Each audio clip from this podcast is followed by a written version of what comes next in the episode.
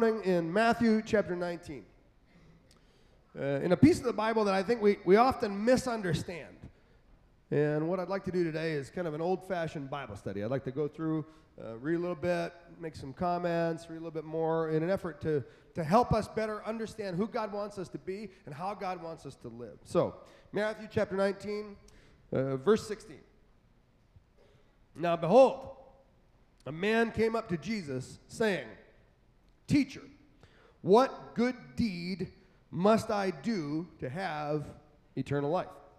Well, let's stop there for a second. What was this question? Right, what, what good deed? So we already know something about this guy. Now, he's commonly called the rich young ruler. That's in the name of the passage. But we know that whoever this guy is, he, he clearly thinks in terms of actions, things that have to be performed, things that have to be achieved. He's thinking a little bit about a checklist. What's the thing that I've got to do? What do I have to perform in order to, what, what was this question? What, do I, what good deed do I have to do in order to, to, to get eternal life? All right. Uh, now we're going to geek out for just a moment, okay? Every, every English translation of the Bible translates that phrase that way eternal life. But it's a bit misleading, okay? The, the, the Greek word is aionios, um, and, and it, it, is properly translated eternal life, but that gives you kind of the wrong idea. Um, because in the, in, the, in the great realm of literature when it's used, whether it's philosophy or religion or whatever, it, it doesn't mean life without ceasing. What it means is God life, or life befitting God. It means you're caught up in the great warp and woof of who God is and what God's doing, like you're participating somehow in all the things that God is. Some people might translate it life of the ages. Some people might translate it as the, the best quality of life imaginable, super abundant life. But, but it's, it's about being caught up in God. Now, of course, you know, if Greek philosophers are using it, they're maybe not concerned with the Judeo Christian God. So it, it, might have a slightly different sense. For them, you're caught up in maybe all the gods, or maybe you're caught up in a, a, a sense of wonder. But when Jesus is here talking to another Jew, and the story is being told by Matthew in his gospel. He's also a Jew. They're clearly talking about being caught up in the life of Yahweh, the Judeo Christian God, the God we serve, the God above whom there is none other. And since God is eternal, with no beginning and no end, it's, it's fair to say that that's eternal life. But the, the, the energy of the phrase is not on how long life is, but about experiencing God about the best quality of life. And if you want to think about what God life is like or what it's like to be caught up in God, the thing that you're not, I mean, you're not, you're not first thinking about how long that'll be. You know, the defining characteristic of God is not that he's old. So, what do we know about God? What's God like? What does the scripture say? God is love. And what does love do? For God so loved the world, he, he gave. Love gives. God is love. God is a giver. So this man comes up to Jesus and he says, What good deed, singular, must I do to have the best quality of life imaginable, the God life, the super abundant life of the Almighty for eternity? What's the one thing? And Jesus says, why do you ask me about what is good? There's only one who's good. And if you would enter life, keep the commandments. Now, you, you got to imagine Jesus saying this with a little twinkle in his eye, right? Would you, just one thing? You know, say just one thing? All right, if you only watch Veggie Tales, then you're good, you know? If you only listen to Christian radio, that's the one thing you got to do to be good. Why do you ask me about what is good? How can you ask about one good deed, one thing that's going to get you caught up in the super abundant life of Almighty God? Come on, man. How can you possibly get all this from whatever little box you're looking to tick? So Jesus says, keep the commandments. And the man says, which ones? Which is hilarious. What's the one thing I got to do? Keep the commandments. Which ones? You know, I'll write them down. Like, okay, genius.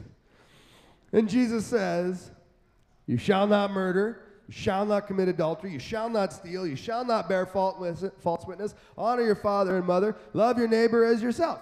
Those sound familiar to anybody? If not, come see me after class. They should. Should ring a few bells. That's, that's about half of the Ten Commandments that Jesus lists, which is itself very funny. That Jesus doesn't say, keep the Ten Commandments. He says, keep like these few of the Ten Commandments. Well, which ones did he leave out? You can really take the Ten Commandments and break them into two big sections. You know, the, the commandments that govern our relationship with God, sort of the, the vertical spirituality, you might say. Um, and then the commands that govern our relationship with other people, maybe the horizontal spirituality. So, so what are the ones that govern our relationship with God? Do you remember them? Have no other gods before me. There's four, in case you're. Love the Lord your God. Oh no, that's not it. One. No, take that, take that back. I gave you I gave you the finger too early. I remove it. That was a funny thing to say into a microphone. Okay, so so what is it? No, was it no other gods? Yeah, no no graven image, no idols. Yeah. Don't take the Lord's name in vain, and then and then yeah, honor the Sabbath day and keep it holy. These are the ones. So so the guy says to Jesus, "Which ones do I have to keep?" And Jesus says, "None of the ones about God." Which isn't that funny? Like, don't worry about God. He's got it sorted out. God is not especially concerned with with you champ. So then, which ones does he leave in? All the ones about how we engage other people, right? Now, what's the name of the, of the man in the story that comes to see Jesus? What do we, we commonly call him the, the rich, young ruler. Um, so he's rich. That means he's got, he's got lots of money, he's got lots of property, he's got lots of possessions. He's wealthy. And he's young. And typically, young men in the Bible are lampooned a little bit as being rash, impetuous, um, somewhat foolish. Um, and, then, and then he's a ruler. So he's got some authority over other people. He can make them do what he wants. Now, now, there would not have been many rich young rulers in Jesus' day, in Jesus' area. I mean, there might have been a few, but there wasn't a huge aristocracy. So probably this person was well known. Oh, here's, you know, so and so coming to talk to, to Jesus probably this meeting between Jesus and the rich young ruler had at least some element of, of you know, paparazzo to it. Oh, what's happening? What's he going to say? Maybe this guy was even excited to meet Jesus. Here's the provocative young rabbi who's, you know, raising a ruckus and making everybody angry. I'm going to find out what his take is on, on, you know, truly entering eternal life. And Jesus says, look after the people around you. Not one good deed, but orient your life towards the people around you. You have wealth? Look after them. You have youth? Look after them. You have authority? Look after them. These are the commandments. And the young man says, All these I've done since I was a boy. Oh, perfect. High five. So, what else do I have to do? And Jesus said, if you would be perfect, what's the word? Perfect. If you would be perfect, go sell what you possess and give it all to the poor. Then you'll have treasure in heaven, and then come and follow me. And the young man went away sorrowful, for he had many possessions. What was the word? Perfect. Right. I, I say we, we often misunderstand this story because we, we tend to remember it as somebody saying, Jesus, what do I have to do to go to heaven when I die? And Jesus says, sell everything you have and give it to the poor. And so what we remember is we're all going to hell. because none of us have done that. I mean, in all the places I've been, all the places I've taught, every, thousands upon thousands upon thousands of Christian people, backwards through history, no one I've ever heard of has sold everything and given it to the poor. Certainly no one I've ever met. So, are we all going to hell? or is there something more going on here? What good deed must I do to inherit eternal life. What do I have to do in order to experience the best quality of life imaginable, the super abundant life, the God life, to get caught up in the eternality of the Almighty God? Jesus says, Look after other people. I already do that. Well, if you want to be perfect, now, the Greek word there is teleon, and it doesn't mean perfect as in uh, without flaw. It means perfect, like ultimate. Like the best possible version of yourself. Like you've leveled up your skill tree. You, have become just the absolute best you that you could be. You have, you have crested and peaked and, and, and, and, and culminated your life. So Jesus said, You want to know what the best possible version of the rich young ruler is? that he would become the formerly rich young giver. Because through transforming yourself from somebody who hangs on and uses and makes rash decisions and stages confrontations, you, you leave that old person behind and you become instead someone of radical generosity who goes, who gives, who loves, and who serves, that's the best possible life imaginable. And that's the best possible version of you imaginable. And the guy goes away sad. Because that would have cost him everything. Which is what Jesus is after. That's what Jesus is after. Now, we commonly think that this piece of the Bible is really only about money. Oh, this guy's rich. Jesus says, Give your money. He won't give his money because he's rich, he's greedy, he's crappy. Thank God we're not like him because we are already crappy, but we're poor, so at least we're, you know. I mean, we, we, we have such a, we, we twist it around so much so that we look at this guy and we go, his problem was he was wealthy. No, his problem wasn't that he was wealthy. His problem was that his wealth gave him a, a false sense of self sufficiency, a false sense of security. His problem was that he could look at all the good things that he was doing, tick off all the boxes. All these I've been doing since I was a young boy. And as a result, he, he wouldn't go. He wouldn't give. He wouldn't serve. He wouldn't live. So, so he couldn't experience the best of what God had to offer. Now, the real question for you and me is what's stopping you and me? Not what's stopping him. Because God is knocking on the door of our hearts in the same way that Jesus was knocking on the door of his. So why aren't we going? What's stopping you from going and giving and loving and serving? What's stopping you from experiencing the best quality of life imaginable where you give and love and serve other people? Because in the same way that God wants everything from him, God wants everything from you and me. He wants it all. Now remember, Jesus was a itinerant traveling teacher, right? He went from place to place, town to town. So if this guy really was going to follow Jesus, not only would he have had to divest himself of his wealth, he would have had to sell off all his property and leave it all behind. Like everything that made him feel safe, Jesus was saying, give it up, man. Because there's more out there than safety. There's more out there than security. There's more out there than just listing all the ways you're really good.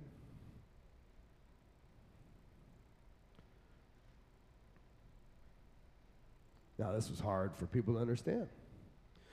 Jesus said to his disciples, Truly, I say to you, only with difficulty will a rich person enter the kingdom of heaven. And again, I tell you, it's easier for a camel to go through the eye of a needle than for a rich person to enter the kingdom of heaven. And when the disciples heard this, they were greatly astonished saying, Who then can be saved?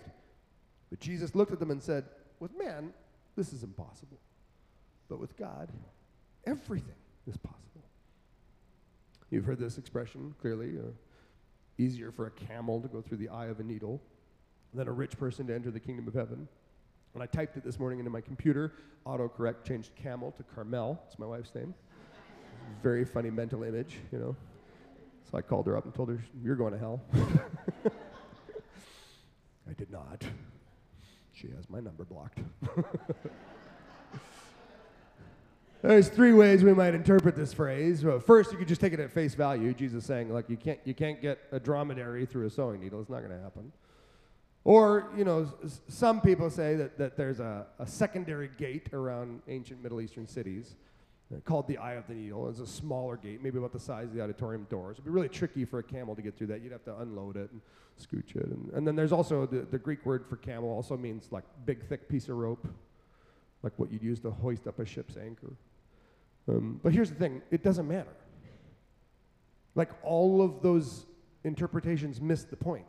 Because Jesus was not trying to underscore how comparatively tricky it is for rich people to go into heaven. He's trying to say, this is super freaking hard. God wants everything. And if you don't want to give God everything, you're going to find it really tricky to get caught up in the God life. If you want to follow, you know, maybe six or three of the commandments or something, it's just going to be tricky for you. If God says go and you don't want to go, it's going to be really tricky for you to experience the best quality of life imaginable that God has designed for you if you're always looking for doing the bare minimum.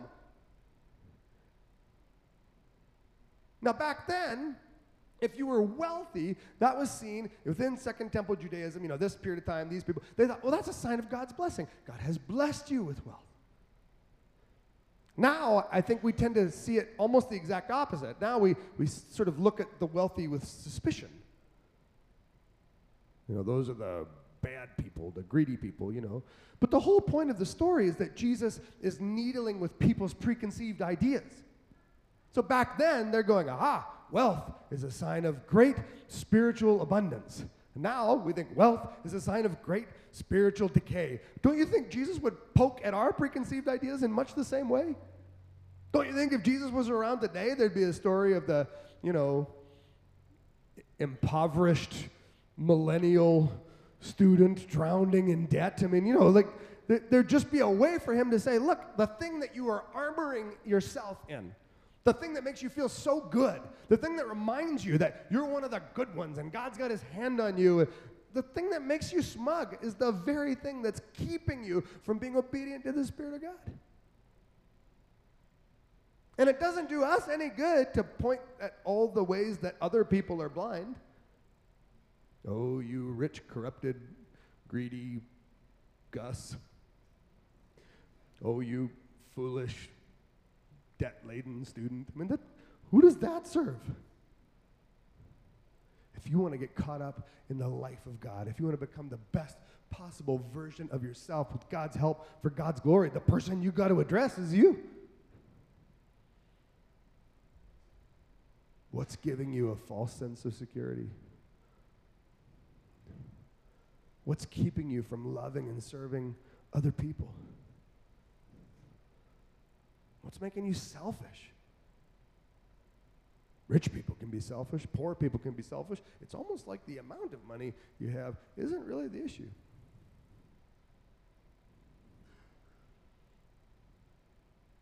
The issue is when you engage Jesus and he says, go. Are you going to be sad about it? Or are you going to go? Go and love and serve others. Go in the name of God. Go with Jesus. Go on the greatest adventure of your life. Or pout. And again and again and again, you and I are forced to wrestle with the fact that God is calling you.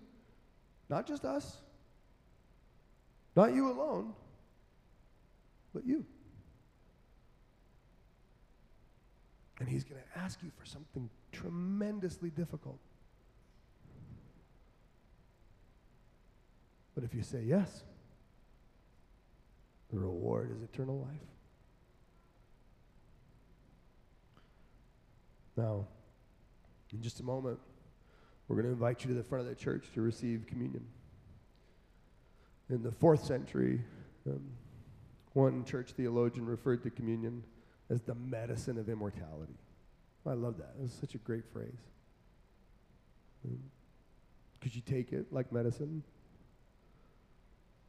and like medicine, it heals you.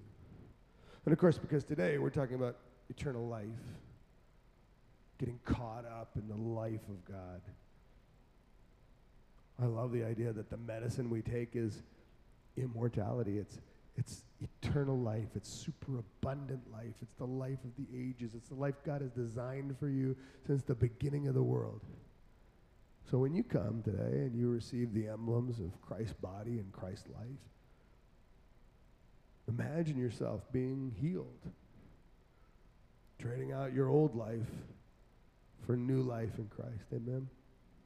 Let me pray for us, and then you come up as we continue to sing and worship. Lord Jesus, thank you that these stories still bear fruit thousands of years later. Your, your clever engagement with people, with ideas, with religion, with philosophy, Lord, you demonstrate to us over and over and over again that there is something more powerful and more precious, more exciting than just ideas or thoughts or religion. The real adventure of a lifetime begins when we say yes to you, when we go where you go, where we love and serve others in the same way that you did. So we ask God that you'd convict us, reveal our blind spots, and give us the wisdom and guidance to go with you every day of our lives. These things we pray in Jesus' name. Amen.